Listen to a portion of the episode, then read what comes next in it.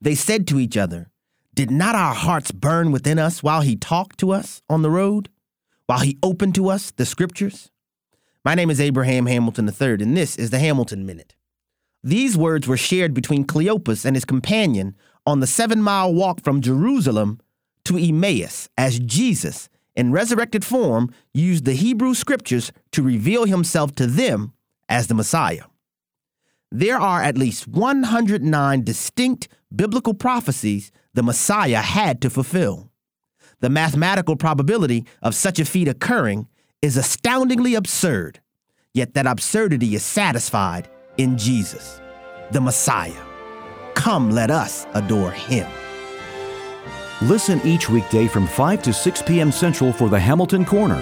For more from Abraham Hamilton the third, public policy analyst for the American Family Association.